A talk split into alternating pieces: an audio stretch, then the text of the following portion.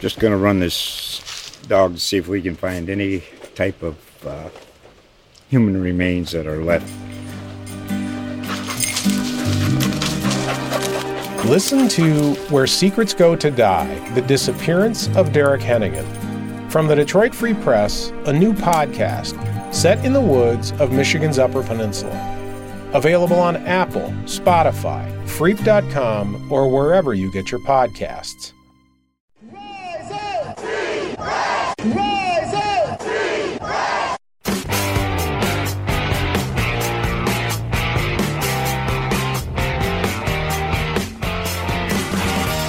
This is the Rise Up Sea Red podcast, all about the Arizona Cardinals and the NFL, featuring insider and outsider perspectives. Enjoy the best hour of Cardinals talk on the web.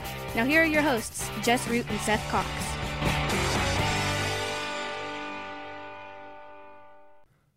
Hello, Arizona Cardinals fans, and welcome to the latest edition of the Rise Up Sea Red podcast. I'm your host, Jess Root from CardsWire.com, the USA Today NFL Wire site, with my host, uh, co-host Seth Cox from RevengeOfTheBirds.com, SB Nation's Arizona Cardinals site, and one of the hosts of the original Draft Breakdown podcast. We are here at episode 451, coming off of the Cardinals' preseason victory on Friday night.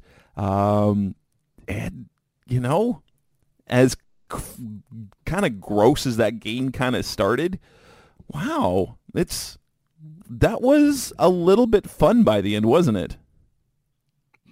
Yeah, and uh, I, I honestly, the beginning was fun when the first team defense was out there and looked competent against the Broncos, mainly first team offense, and, and not all the starters were, you know, out there, but a good chunk of them were. And when we saw, we saw what this defense could potentially look like, and and then even the second unit did a really nice job till you know, close to the end of the of the second quarter. And so it's just it's fun to see that. Yeah, I mean the offense left you wanting early in the game and that's to be expected as you as you unveil a new offensive scheme without basically your three best offensive weapons on the field and, and Kyler Murray, James Conner, and, and Hollywood Brown all not playing. But we did see some flashes at the same time, which is really nice, right? Yeah, it was, and, and let, us kind of talk about that. Let's, we're going to talk about um, who and what stood out in the against the Broncos. Uh, we'll delve into. I mean, it was just a preseason win, but how important that actually was in my. Uh, we'll talk about that, and then there, there's a there's a kind of a bunch of little things. Zach Ertz is off PUP. Uh, where's Kyler Murray at?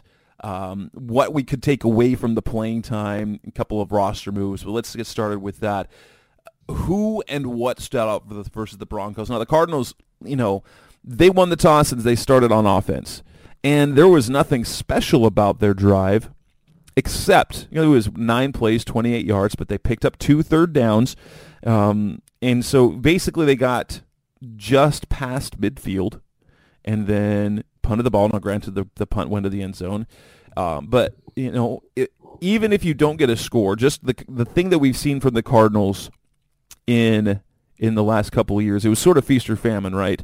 So they were either they were either getting into scoring position or they'd end up with a three and out. And and I was honestly one of my biggest observations is is after the four years of the air raid offensive scheme. Now that wasn't just true air raid, but it, the kind of the offensive principles that what we saw, um, especially with the starting offense, were very traditional offensive concepts. Um, it was simple. Colt McCoy was efficient. They moved the ball a little bit. They didn't make big plays, but this this is I think this is at least initially, and I got a glimpse. I think it gave us a little bit of a glimpse of the the pre Kyler offense until he gets back. That this will be an offense that survives. There, it's not going to be anything, but I think it will. Be, it will be adequate enough not to that like, like the potential, like the ceiling that we're going to see from the offense is just not terrible, right? And, and and at least will be functional and to be able to move the ball a little bit. It might not score a lot of points, but if the defense is is scrappy, maybe they're not going to be terrible. right keep things close and see what happens at the end of the game right and that's kind of what we saw in the preseason and and obviously you want to see more from the offense but we have to also remember um you know no matter what or who i guess is the easier way to say uh who the coaching is there's always ups and downs or there's always slow starts you know? So you go back you go back to 2019 and and you know the first the first four games of the Kingsbury era offensively weren't weren't great. It wasn't really I mean, I know they scored that 27 in the first game to tie with Detroit, but after that it was 17, 20, 10. You know, and then they then they get to playing Cincinnati and Atlanta and some teams that weren't quite as good. And you know they put up 26 34 they put up you know 27 against the the giants. And and you see that. And meanwhile obviously the defense was just kind of bad that year. And and that was understandable. And you kind of saw it coming and and whatever. But then they took that leap not uh, you know not a huge leap but it just was different in year two. Now all of a sudden you're averaging 25 points per game early in the season right? And and defensively and so it's not it's not a surprise or it shouldn't be a surprise especially in the preseason like we said without three of the main cogs out there that it's going to be slow.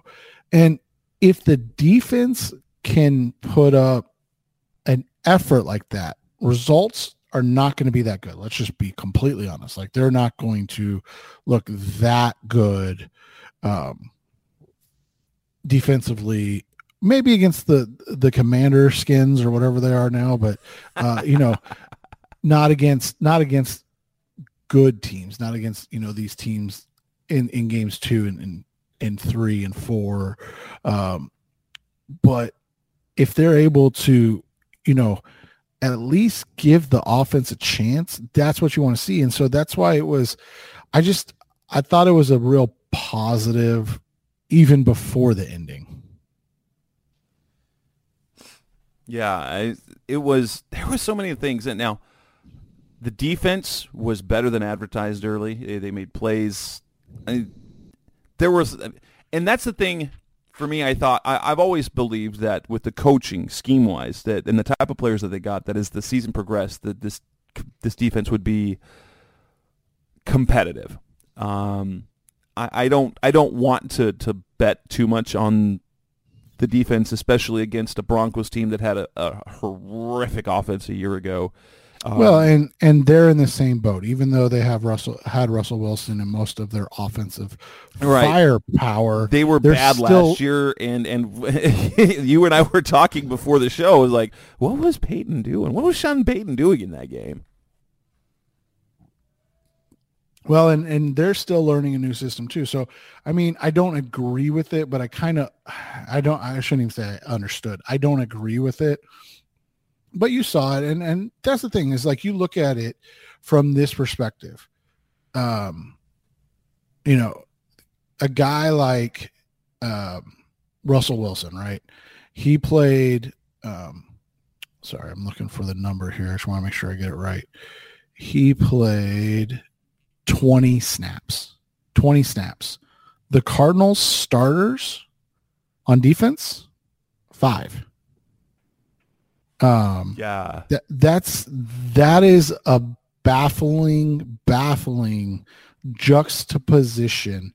And again, goes back to what we talked about, right? Like we don't want to overstate anything about this game. Um, you know, we don't want anybody to be like, oh, you know, the guys said it was an unbelievable game and you know, but there was some impressive parts to it and especially when you look at how things went um on defense. Like like you said like when when they were competent on defense uh, going into the second quarter before we saw really anything in terms of of scoring from the Broncos that was yeah. I they mean, they that was- overcome the turnovers, so they, they yeah, granted field goal defense of it. right but Brett, but the Brett Maher was, was awful the the point was that after they had the turnover, the defense limited them to only a field goal. That that's those are the type of those are critical things in football. Like if you give the ball away, you have to be able to make plays to get the ball back or or, or hold them to three points, and they ended up getting getting away without none. But then they did that a couple times. Is that the defense made plays? You know, we, we saw a couple of nice things. Uh, LJ Collier had the had the tip pass. Uh, Vic Victor Dimukeje later in the game on they defended that screen, that boot so well because that running back had lots of lots, lots of open field, and Dimukeje timed the, the the leap and batted down that pass perfectly and, and defended that perfectly in that sense. But yeah, it was just it was surprise. They were surprisingly again just the preseason, but with the narrative being all off season of how bad the Cardinals are going to be, the fact that there was competency on both sides of the ball was hopeful. And that's all you're looking for in year one, especially where you're being sold that this is the worst team in football by a lot of people. I mean, um, goodness, I cannot, I, I, I can't remember the name right now. Um, but they just dropped their, you know, prediction for the season and they had the, the Cardinals at, I think two and 15 or three and 14, uh, picking first overall again. Um, you know, so that's the thing is like, if they come out and they're competent and they're, they're in games until Murray gets back, and then with Murray, if they're able to start producing a little better offensively, like that's a really exciting thing. And and you know, again, when you're talking about preseason, you you look for positives, and and I thought there were obviously the overarching positives of the win, which is always nice, but more importantly, like you said, uh, defensively they looked dare we say good and and offensively offensively it wasn't the train wreck we were expecting right and uh, let's talk individuals on, on the offensive side of the ball was there anyone that stood out to you as as either a surprise? So now for me, one of the players, and I mentioned this in the solo show that I did last week, one of the players I had my eye on was Hjalte Froholdt. And guess what? This that might end up being a a a very underrated scouting move. You know, we, we talked about like after the hiring of Monti Ossenfort and kind of how they with the Patriots they were able to build offensive line for the most part with day two, day three type prospects.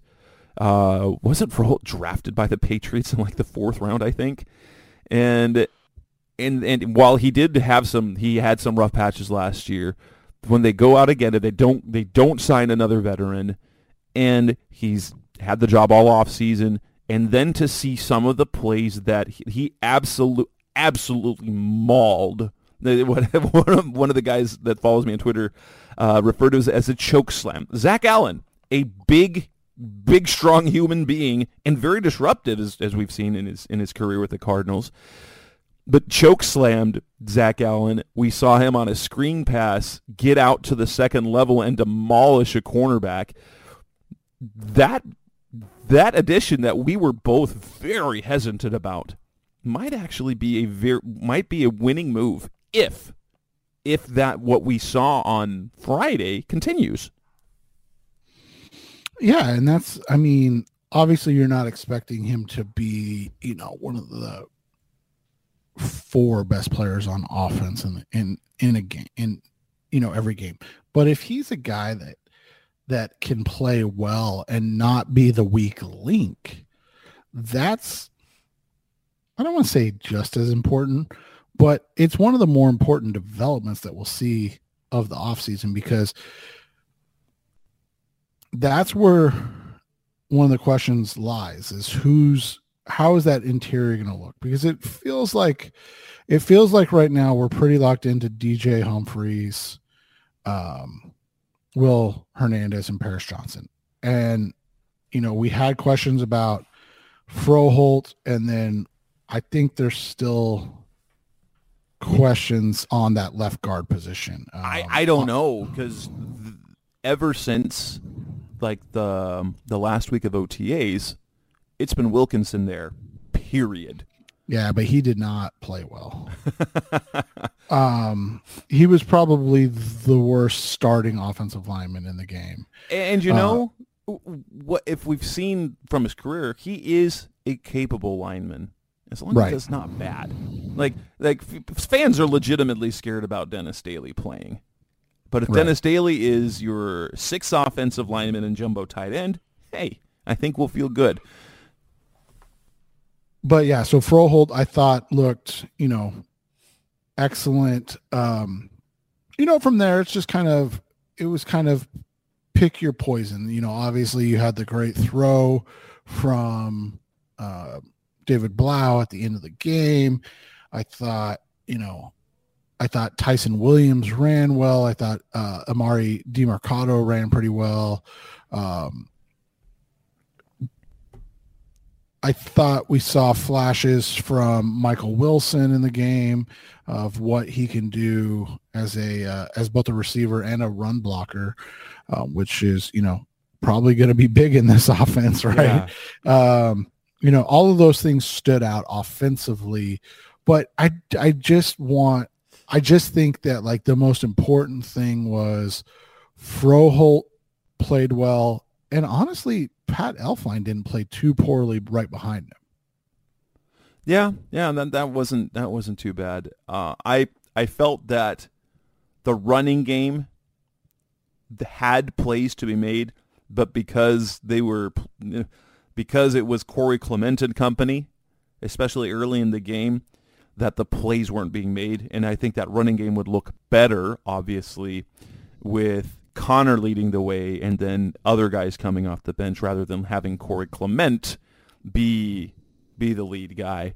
Um, I I liked on the off- offensive side of the ball. There was one particular play because you know everyone complained about the Rondale Moore usage with Cliff Kingsbury, and, and I get why. I that that's that's a staple of of most offenses there, but to see him get used on kind of a, a, a intermediate slant uh, route and he got shoestrung. Otherwise, he goes to the house. So if he if they can enter if they can do that a couple of times a game, Yeah, get, get him a little more vertical. yes, yes, and, and not just and, and not just like running, you know, deep routes, just running down the field, but to to give him a little bit of space, like the like this offense will have just a little bit of movement, uh, a little bit of cut, get get him just a little bit of leverage, but down the field that that might unlock something. And the fact that the one play and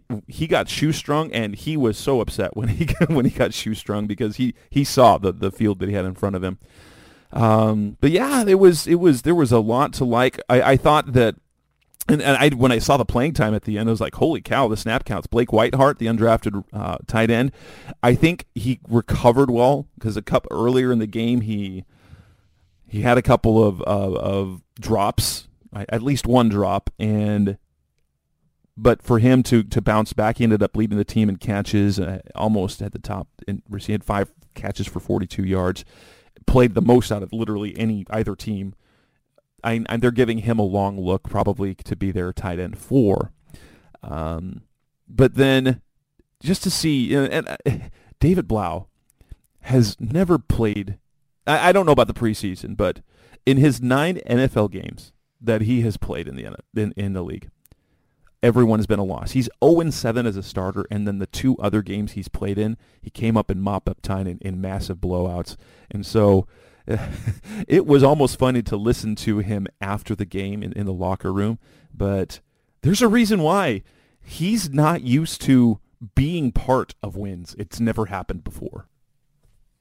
Yeah, and so it's you know it was important, and that's the thing is like, you know we we kind of talked about it a little bit and, and beat around the bush a little bit, but um, that win matters in the grand scheme of things, right? And that's something that we'll we'll discuss as, after we talk about the defense. But like, just getting that mentality is going to be something that we have to have to see this organization get to and through, right? Yeah, absolutely. What on the defensive side of the ball? Um, I, I think we both mentioned L.J. Collier.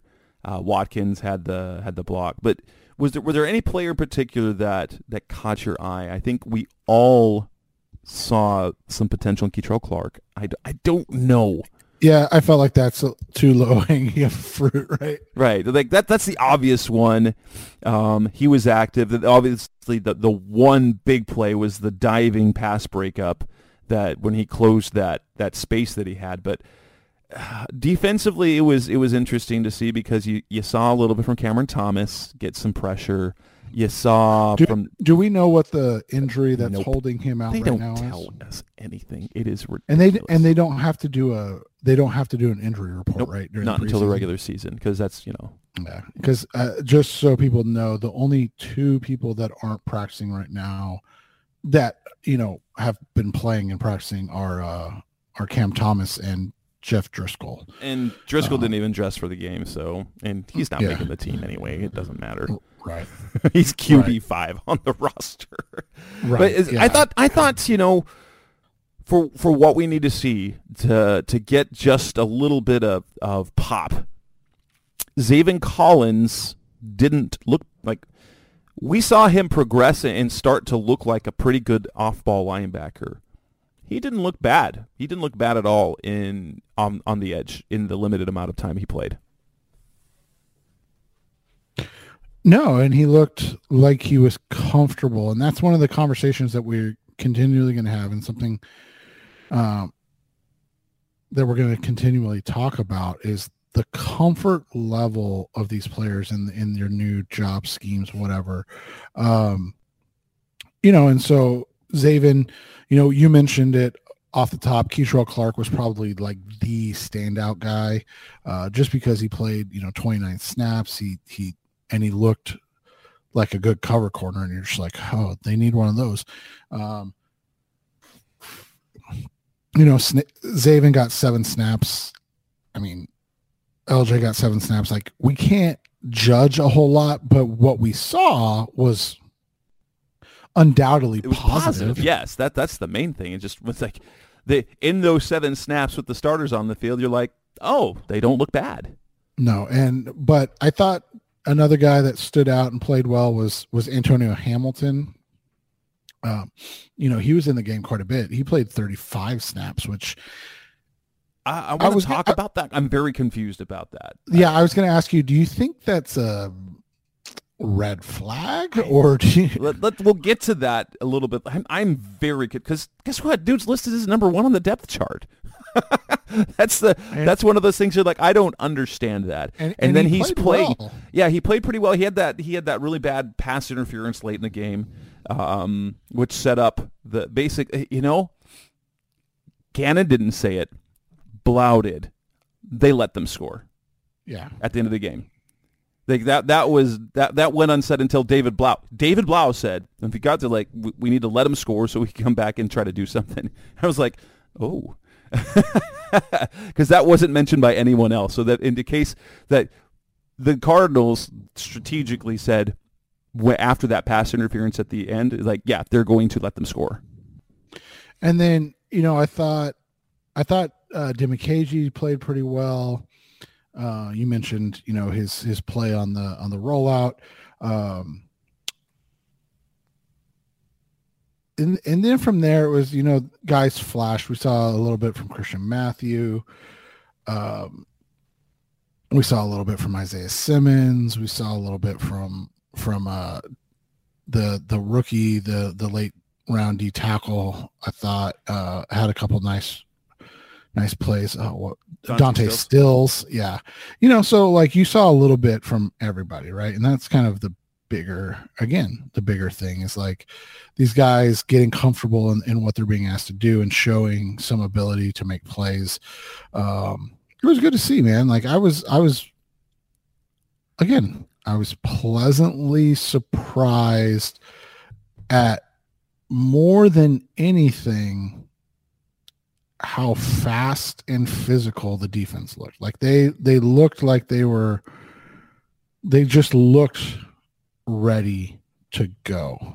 Yeah, and I think that might be one of the best, and and I think that is a product of a new team, and basically with new coaching staff, new scheme, because what we'd seen the previous couple of years with the Cardinals under Cliff Kingsbury, they they knew what they were, like they knew they were do what they were doing, and so they were just they were just trying to just trying to somehow make it through the preseason, um, and the culture is different, and obviously it's but where they're they had we, we we learned the five players that the Cardinals view as as too important not to play, right? That would be James Conner, Hollywood, DJ, Kyzir, and Budda. And then you have a handful of other guys who are hurt. Zach Ertz was, was hurt, obviously. He's coming off PUP. Kyler's out. But of their healthy guys, of the healthy guys, you can see, okay, these five guys are too important to play in the preseason. But everyone else played some. And I think I love, and we talked about in the last show, um, how they've how they've handled training camp practices. It was a way to sort of avoid the notion of veteran days off because they would go intense and they would lighten up the next day. They would do a slower pace so that everyone's body was taken care of and yet you're still creating the culture of practice. Yeah, and that's that's one of the things too. And you know, again, we'll talk about it once we're kind of talking about how important the win was, but just how engaged everybody was late in the game, right? Like it's a culture thing that they're trying to put in, and and you're you know you're mentioning the culture of the coaching and, and guys buying in, but I think a lot of it comes down to, and you and I have had this conversation off the air a, a dozen times a lot of it comes down to this is the most I've seen coaches teaching in a long time.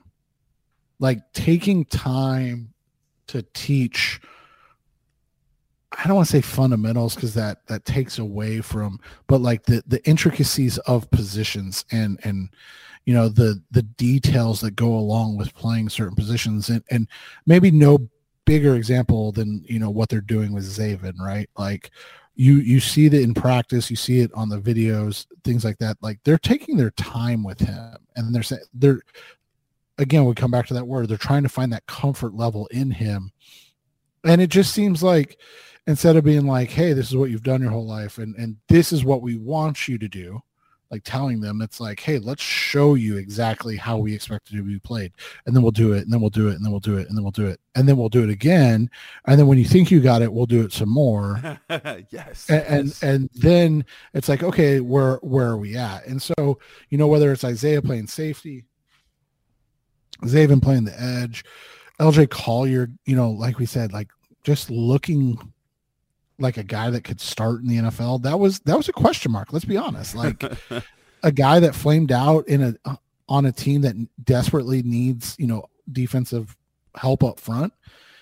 And he comes here, and you're thinking to yourself, well, you know, uh, we'll it's see what he's got. Yeah, right. It's, it's, it's and, a guy. And then, right, and then for him to just be competent is just such a, yeah. It's just it was it was good to see, and, and it was positive. Obviously, there were negatives, and there's negatives every game. Um, but there was more. I, again, there we'll wasn't a about, lot to complain about, honestly. No, there. I thought there was just two guys on defense that.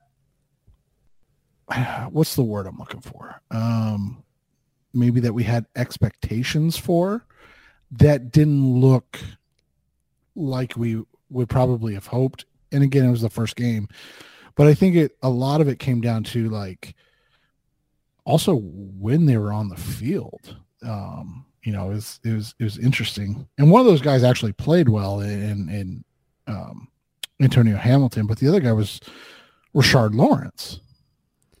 Yeah, yeah. We'll, we'll get we'll get to the play rotation because that, that is intriguing as heck to me because we, we we thought that was a case of, of the depth chart just being kind of whatever.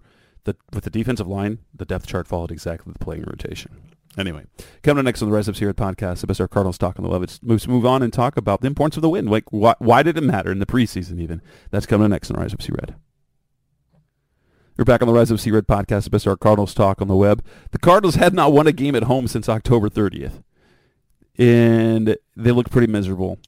Um, 2021, by the way, 2021. Yikes! That's so bad, so bad. Um, yeah. And so it's been forever, forever. They've won a, they'd won a game at home, and to do it in a preseason game, it's a preseason game, but to do it in front of your home crowd in the first game with the new coaching staff, you know what? Jonathan Gannon was preaching comp- compete, compete, compete. We want to win. We want to compete. And obviously, you're, you're not throwing your starters out there late in the game, but but you preach competition. And so you've got the quote unquote scrubs, camp bodies out there playing. You're still having them play to win, trying that, that that game matters, that the final score matters, that the performance that they have matters. And I did exactly that. And and here's the thing. This is, I think, the, exactly the sort of thing that you build on, even if it's, it's just the preseason. But when you have a coach that pr- that that prides on trust the process, the results will take care of themselves. Compete, compete, compete, compete. Winning behaviors, winning behaviors, champion behaviors.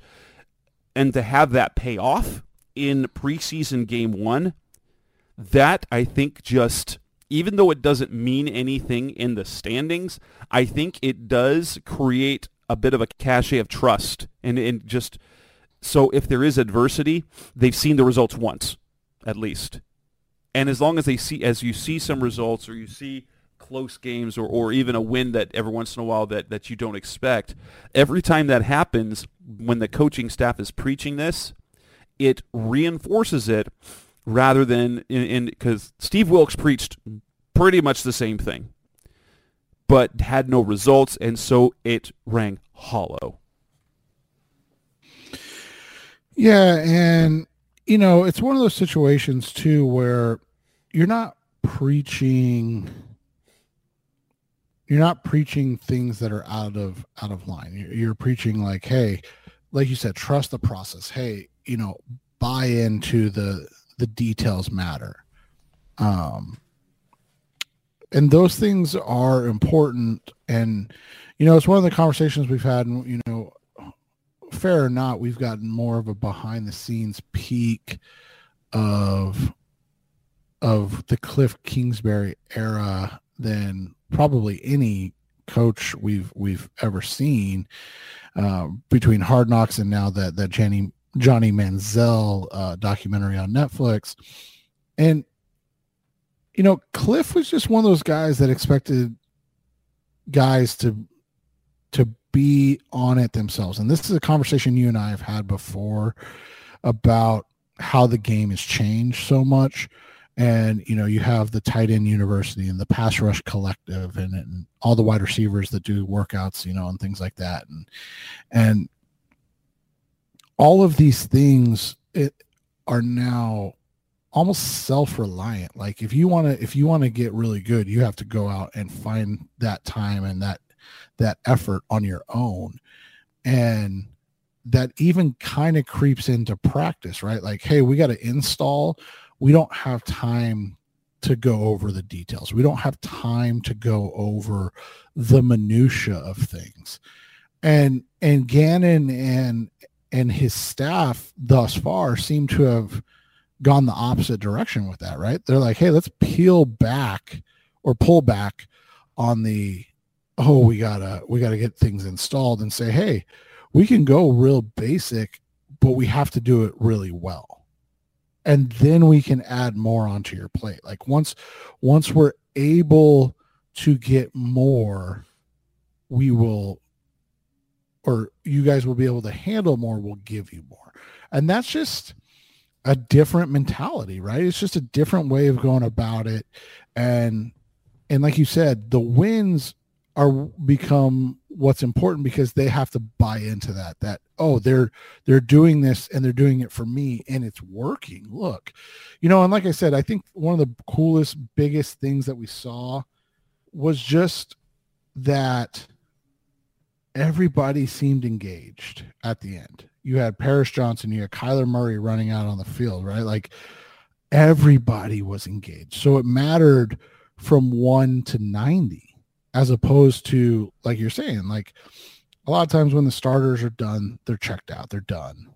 Um, and, and quite frankly, a lot of them are done before they get started, right? Like they're like, eh, whatever. Like it's just preseason game. I don't care.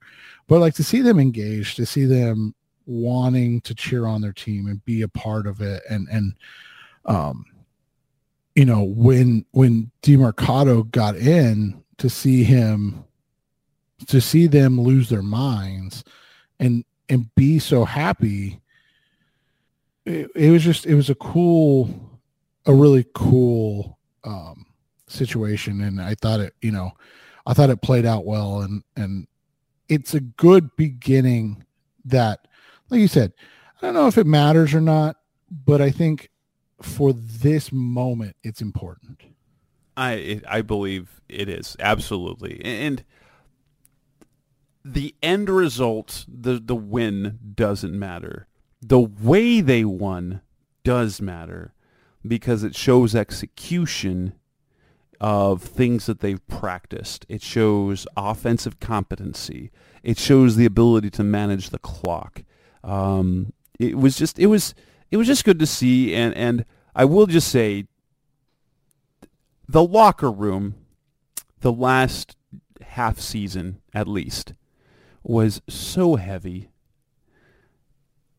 The team felt it was it was a light again. There was music playing, and granted, it's just a preseason, but you could hear cheers. Um, you could hear music. Guys were upbeat. It was something we hadn't felt in the locker room in, at State Farm Stadium in the locker room in forever. So, and and maybe that's something that can continue. Now, um, do I expect this team to be angry when they lose? Probably.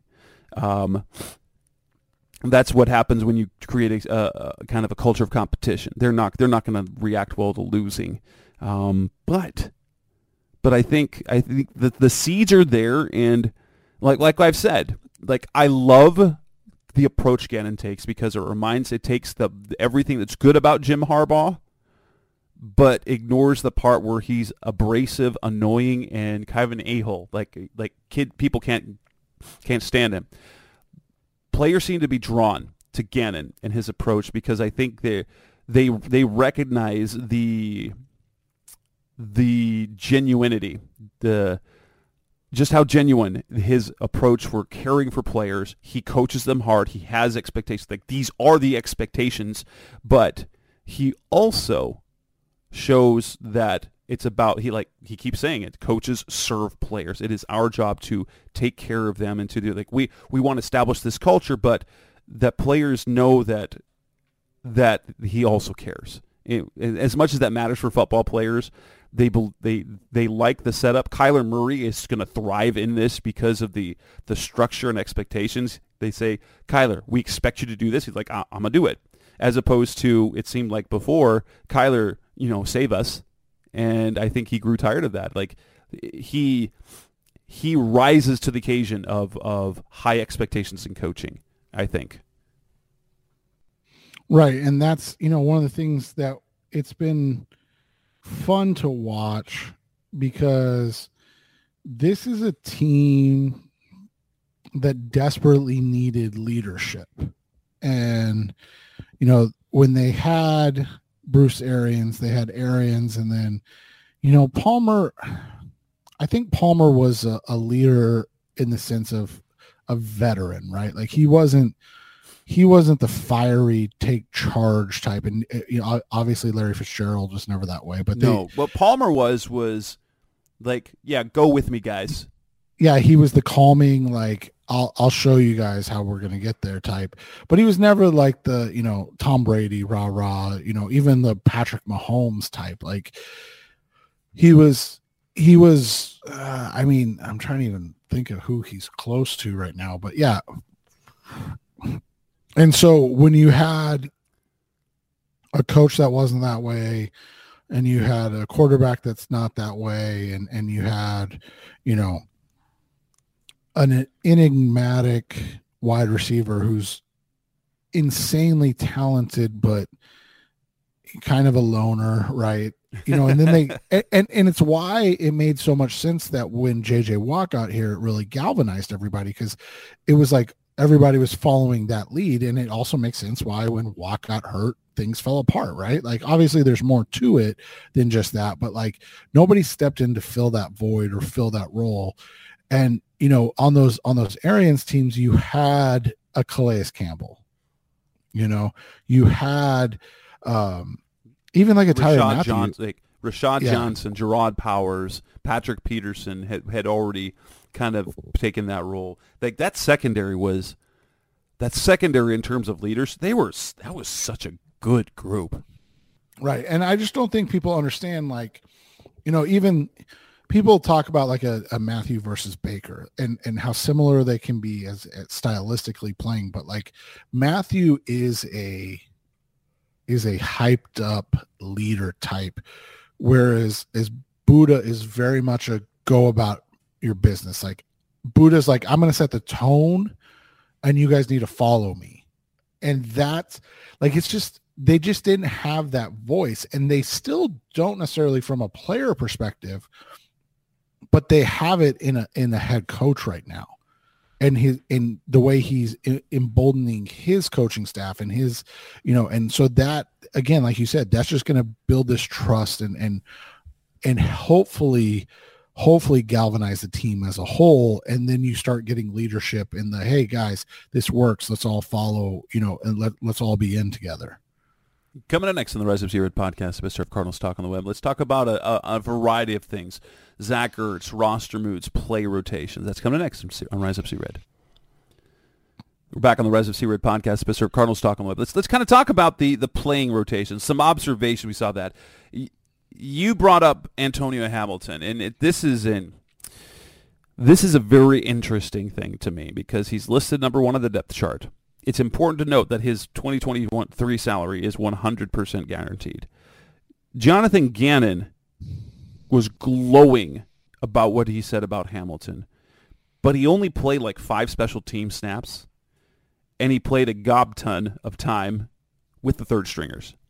I don't know what to think of that, honestly. I like normally if you are playing that much late and you're not a starter, that usually means yeah you're you're somehow a bubble guy Yes, and I will say the way they have the the way the roster's looking, the cornerback room, because you know that you got you've got Marco, uh, Kei'Trel, you've got Christian Matthew. The, you you assume he's a lock for the roster, but then you've got Antonio Hamilton, completely guaranteed salary. You've got Garrett Williams, who has, hasn't come off NFI, and we don't know if he will. You've got Chris say, Boyd, who is a special teams guy, plays a ton on special teams, and, and played a lot on special teams, and he is guaranteed, I think, four hundred thousand dollars of his salary this year too. So it comes the, how thing how that roster builds out is super interesting. I don't know if I if if Hamilton is in danger, but I I, I can't. I'm not sure what to think about that. Yeah, I, I'm with you because it was just such an odd usage, right? Something we just don't, we didn't expect to see. And for him to end up playing so much when it wasn't,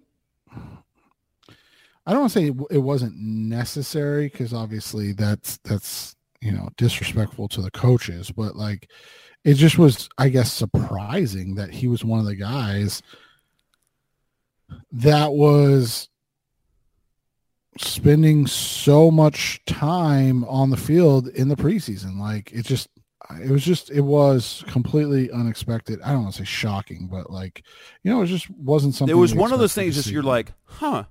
I don't know what to think of that. Yeah, and it was just I mean, it was just odd because like you said, he was in the game at the end. And for a veteran, that typically means what?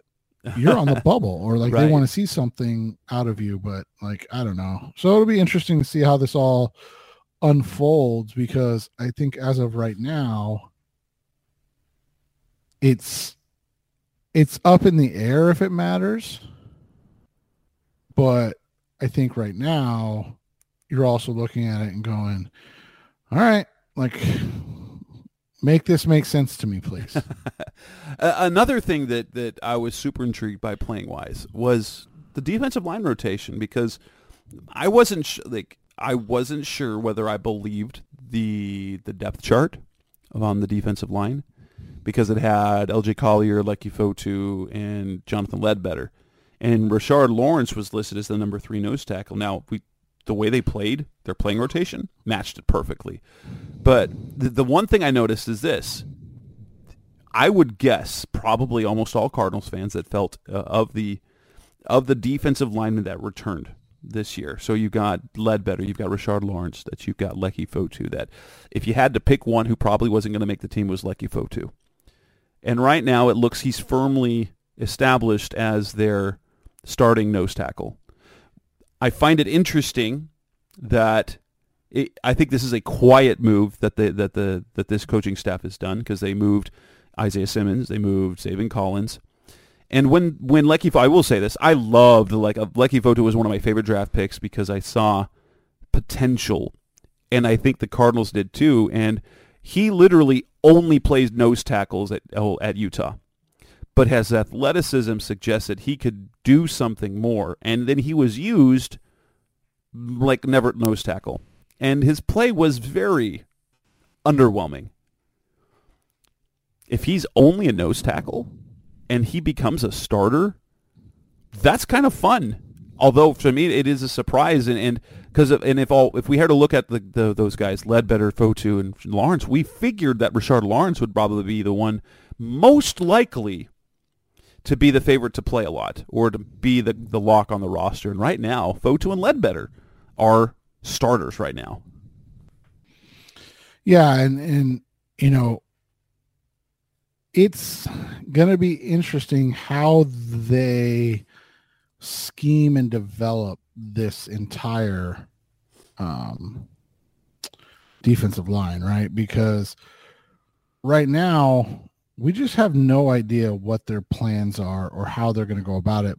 But as you said, as of right now, they have gone about it in the way that they said they would on their their depth chart. And so it's it's just really going to be something to watch because we just yeah, I don't know, man. It's it's weird to see it. Um it's weird to see them continue to um, make adjustments on it. So, you know, it'll be it'll just be interesting, I guess is the only way we can really put it, right? To see what they do and, and how they go about things. Zach Ertz back from PUP. Um, I'm gonna say we won't see him period till week one. I I, I was going to ask you that. Like, there's no way. There's no because one, they're slow rolling him in, so there's no way he plays this week, right?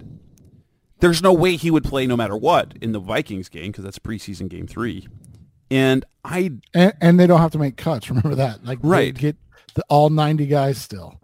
and so I think he'll probably get some work in their joint practices, but I think the the plan is maybe they are they're just the goal is week one. They're they've basically got four weeks of practice before week one hits, and they're going to use that to build him up, strengthen him, and, and be ready for that. Then he won't need any preseason reps. But that said, that especially with one one of the things that was notable in the offense, how involved the tight ends and the running backs are in the passing game, and having Zach Ertz back will be even if he, doesn't have to be explosive Philadelphia Eagles guy, but if he's a reliable target, because you know he's a reliable target, that means you know five, six, seven yards. Like even if he's doing basic routes, you are moving the sticks um, with your tight ends, and, and that should open things up down the field.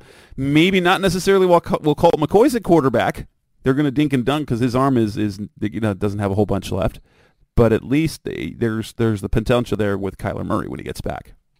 Right. And there's a little bit more that they can do, you know, running the ball and things of that nature um, with the quarterback, obviously. And so it'll just be, yeah, it'll be uh, interesting to see how it goes. Um, again, it's just we just don't really have any idea what this is going to look like. Um, but like you said, the fact that they've got guys now um, coming back, and we'll see how this plays itself out. Um, how it how they end up getting into these reps and things like that that'll all be something to to watch moving forward uh, because right now it's been you know easy because well a lot of the main guys aren't out there Right. and, and so do you think we're going to see Conner or or those guys you talked about at all this I preseason I doubt it. I doubt it. I think Now I let- think those me- five in particular, maybe And now- Hollywood a little bit, maybe And- and- Hollywood a little bit. and now we add ertz to that mix right Yeah. So, but so let me ask you this: Is that do you think more about them deciding that they don't um, they don't want to take any chances, or do you think if Kyler was healthy, that they would that they would have played these guys? You know, that's a good point. Because I eh, maybe maybe they would have. I actually think that it might have something more to do with the guys behind them in the rotation. James Conner, you know, is going to make the roster. They trust him. And there's really nothing behind him. it's like who like who's the guy? And they didn't even have Keontae Ingram in Keontae Ingram, so it was Corey Clement, Ty'Son Williams, Emari Demercado. Uh, show something. Like DJ Humphries not playing was okay. Let's give Kelvin Beachum time at left tackle. Um, that that did, honestly that was kind of telling that when DJ was out, they didn't put Josh Jones at left tackle. It was Kelvin Beachum. Um, I don't know if it was to showcase him, because I've always felt that the, the the battle there's gonna there's a very notable battle between him and Josh Jones. I don't know if you can have both on the roster with behind DJ and, and Paris Johnson, but right. that was notable. Um, and then you go obviously Budda. This would this is a way to make sure that you get Isaiah more snaps um, at safety, and plus you got to you, you need to figure out who your fourth safety is. Um, Yeah, I was going to ask you about that. What what did you make of the? Is that Sean Tucker, a different Sean Tucker signing? Sean Chandler. Chandler, sorry. Guess what? I think for sure he's a camp body. Dude's suspended. He's he's suspended for the first two two games of the year. Why in the world would they sign him now to? Because especially you've got. so, I I'm not sure. It was very interesting because that fourth safety spot, if they keep four safeties, you've got three guys who who legitimately could do that. You've got Chachere, Chachere, um, was with the Eagles last year, played a lot of special teams. Juju Hughes was the first. So Juju ended up being the first safety in the game after Jalen left. And then you add the fact he played special teams, and then you've got Jovante Moffatt as well. That fourth safety spot's super intriguing. The addition of Sean Chandler, to me, tells me somebody got hurt and that Okay. they're trying to get through the games. I think because I, I, I don't know why you would sign a guy right now who's going to be suspended for the first two weeks. Yeah, I was just curious because, like you said, we know there's a battle for the fourth position, but is it going to be a guy that can contribute mostly on specials, or is it going to be a guy like Chaucer that's gotten reps in games, especially in the Gannon and Rallis defense, right? Yeah. So so it'll be interesting because yeah, it's just I mean this this whole dynamic is is playing out differently than what we've seen before and, and a lot of that comes from the unknown obviously as as you said early in this whole thing but and and figuring everything out and it's fun to see it unfold it, it actually makes it fun because it feels so different than and it wasn't that long ago that Kingsbury and and you know and then Wilks like it just feels so different from both of those camps to now this and seeing where they are and what what's how this is how they're going about things. Absolutely. Um, no Kyzir White gave Krys Barnes and, and Josh Woods ample time to to And- play. and- And I was those those are two of the guys I was slightly disappointed with. I just didn't see They- they- there didn't- was nothing notable about what they did, but But let's also say this. It's clear that White is the catalyst or the guy that's going to Yeah. make that that linebacking corpse go. So in that instance, you kind of have to look at it and go, okay. I mean, it's not you don't want to say okay in the sense of like it doesn't matter, but more okay in the sense of it's it's like okay we have to take that with a grain of salt because the guy that's gonna the guy they're expecting to be the playmaker wasn't around Yeah, yeah, and yeah, it's it's just interesting to see how that playing time goes. They they did add Shad Chandler. We talked about. I, I can't imagine he's more than a camp body. They released Stevie Scott. To me, because they had signed Stevie Scott last week. To me, his release tells me Keontae's back. Right. okay yeah That Yeah, that's what it says to me sense. because they they didn't use him in the game. They only used Clement, Ty Williams, and um, Demercado. To me, that says okay, Keontae's back, and so we're going to see Keontae probably starting. Well, I, and we'll, we'll kind of see because Keontae's ahead of Clement on the depth chart. Let's see if he gets more work with the ones on Saturday. Um, just to kind of see where that at because a- at least if Ingram shows a little something, and the it, we don't know, we, we just don't have a gauge on that because they didn't go out and get a veteran running back, which means you think that they trust one of the guys on the roster to be behind Conner. And if there's anyone that you trust, would, wouldn't you probably think that's Ingram instead of Clement, who's been a mostly special teams guy? yeah he's been mostly a third down back and, and special teams guy so yeah you'd want to see ingram And then you know Demercado, like he was like he wasn't even the guy at TCU, but he's a he is 1000% a practice squad guy well, Like, and and you know he's a potential potential fourth back if they keep four running backs because what he does well is like intangibly type things. Like you, you saw him with the two point conversion, but but my talking to my buddy Eric Sorensen, um, who is a big TCU guy. Uh, Demercado does things like pass pickup, so pass pro and things like that. So things that you want to see. He didn't. He can return kicks. He never did it really at, at TCU, but he's a guy to kind of watch. Like uh, I'm very intrigued. Like, are they going to keep three on the roster, three running backs on the roster? Or are they going to keep four? You'd think they'd probably keep four, but you can also ride with three and and practice squad elevate your way to to those moves later on.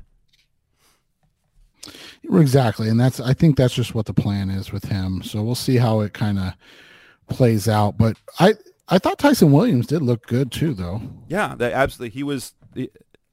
I had him on my 53 man roster projection. It's like after how he did, I bumped him into the to the final roster for that spot. But he's got a little bit, and, and, and we'll say there's a there is a little history of of BYU guys coming in and you know being successful. We see it, we saw it from was it what was the the Green Bay slash Detroit guy Jamaal Williams Jamaal Williams, yeah, BYU guy. You've got now Tyler Allgeier. Puka Nacua is making a little bit of noise in Los Angeles, the receiver, and Ty Williams. He's he, you know he's bounced around a little bit. He hasn't really done much, but as a as a role player type guy, it wouldn't it wouldn't surprise me at all. Um, that said, uh, anything they, they technically still have a roster move uh, roster spot available. Where where do you think that's going to be, or or are they simply managing bodies at this point? You think? yeah. I think they're just managing bodies right now. Um, you know, I think I think they have ideas of of what they want to Yeah. do, but I think at the same time, it's one of those situations where you kind of let the rosters play to you, right? Yeah. Yeah, Jeff Driskel, guess what? I think they are simply waiting for him to be healthy to cut. because he didn't dress for the game. He didn't dress for practice, so I don't know if he's hurt. But eh, the the fact that because why why in the world do you need four quarterbacks on the roster uh, aside from Kyler? Um, that especially when they're especially when they're given as much playing time to Clayton Tune as they are. Right, exactly. Somebody asked me the other day if I thought David Blough had a chance to be the backup, and I said I just don't see it. I see a potential where he can make the roster, Right, and If- that if- is if Kyler starts the season on PUP. right, which is Blau if makes he- the roster as QB three. That way, because that new emergency quarterback, you know, rule that they have, that cannot be a practice squad elevation. He has got to be. He's got to be burning a roster spot. So, Blough is a guy you could have on as player fifty three to be on the roster, basically as your emergency QB, unless, and I don't think they would do that. Um, maybe he'd be the active backup one game or, or game or two, and you you use you know you let Clayton be the emergency QB three because you know young Ross that sort of thing. You might trust Blough a little bit more in a game scenario uh, if he had to come in for for Colt McCoy, but yeah, I, I basically think that uh, you know Jeff Driskel is just uh, just a guy right now. David Blough, I, I, I don't think I they are they seem firmly committed to Clayton Tune, and so David Blough at this point is is auditioning for other teams' practice squad, or in the case if Kyler is not taken off PUP before the regular season, that he can be on the roster for a handful of weeks, for about four weeks. Right, and that's the plan that you would have, to assume right now. But you know, overall, I was I was pleasantly surprised and then happy. I think that's the best way to, to put it. Like you, everybody. I think everybody was like, "Oh, this is this was good." Um, but and then it, you know, and then it ended up in a win. You're like, "Oh, that was nice. Like that was nice to see." It And- it was absolutely, especially because you know what, preseason games can be terrible to watch, especially if they if they get a if you get behind if there's like more of a than a one score difference, the fourth quarter they are unwatchable football, Oh, and yeah. this was exciting because you you had a rally, um, you had the the touchdown by the by the Broncos. Then you had the game winning drive by the, the Cardinals. It made the end of a preseason game watchable. And if let's be honest, some people like to watch the preseason. Very few people watch the fourth quarter of the preseason games, right? Right. We're the crazy people that do that. the crazy people that have to, yeah. Absolutely, yes. And so for us, I think that's why we can say it was such a positive because you just look at it and you're like, oh, this was fun. Yep. And with that, we'll go ahead and wrap wrap up this edition of the Rise of Seer podcast, Mr. Cardinals Talk of the Web. Um, I will do a solo show, so we're we'll, I'll just push off talking about the next game. Um, a couple of days, you'll get that probably Thursday night, Friday morning, uh, and then we'll be back next week to talk about the game. That's Seth Cox. I'm Jess Root. This is episode 451. Thanks for listening, as always. Thanks for listening to the latest edition of the Rise Up Sea Red podcast. Listen to previous episodes and subscribe to the show on Apple Podcasts, Stitcher Radio, Audioboom, or many other podcast platforms so shows are delivered directly to your mobile device.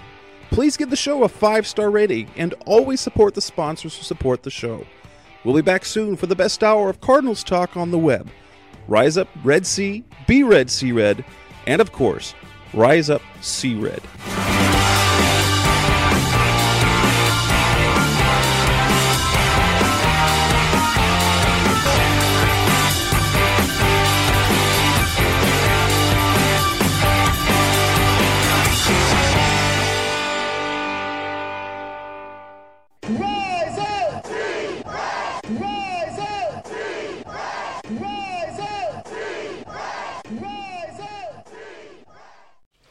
Just gonna run this dog to see if we can find any type of uh, human remains that are left